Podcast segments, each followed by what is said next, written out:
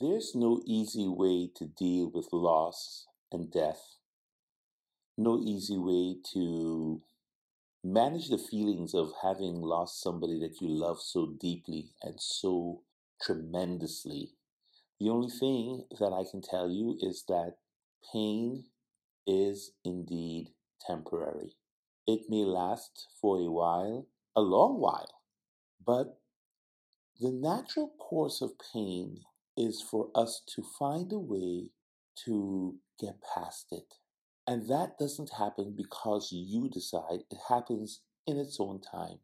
So, what I would say to you today is take a moment, feel what you're feeling, do not avoid it, do not run from it, do not anesthetize it, work through it, work through it work through it.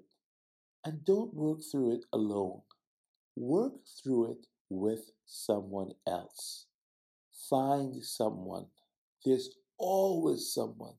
There's always that uh, proverbial ram in the bush. There's that always that oasis in the desert.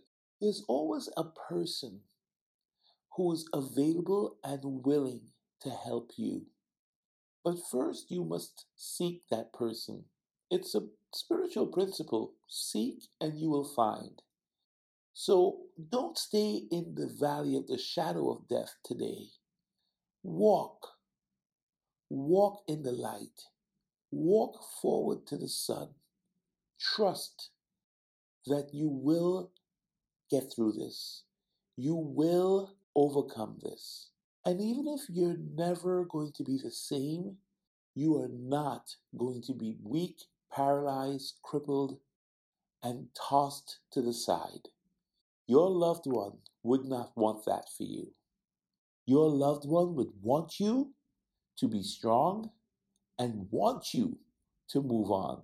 You see, when you're in the middle of a relationship that has love as its center, you know that you want the best for each other. So trust in what your loved one would have wanted. And if you don't have the strength and you can't be strong, let someone else be strong for you. If you don't have a person identified, well, then get professional help and trust that that professional will get you through. It's just really important that you don't allow grief to create more illness in you because no one wants that for you. And I must say this if you're a person of faith, if you're a person who believes in God, and you're listening, well, you know that God is in the middle of your circumstances. And even if you're angry with God or you're disappointed with God, let me say this to you God is nothing but love. Death and loss, they come to everyone. We fall, we get cut, we get hit, we get bruised. The world has its rules.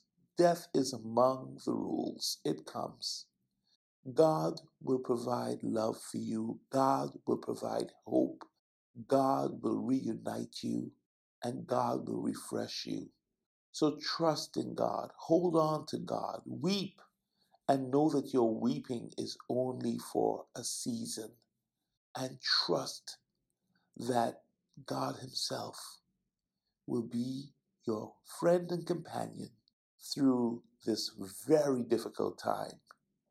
And lastly, be gentle to yourself. Be very gentle with yourself.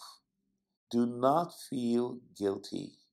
You didn't do this. You can't control who dies and who lives. It's out of our hands. We can't control that. Now's the time to have peace, peace and acceptance as your new friends, and to bask in memories and trust that new ones can be built. And keep your focus on what would your loved one want for you right now. More than likely, they will be saying to you, Stop weeping. It's going to be okay. I'm okay. Be strong. Be of good courage. Trust that we will meet again. This is Dr. Sweet. I spoke to you briefly on grief and loss, and I will be back to talk to you about transcending grief and transcending loss in the next podcast.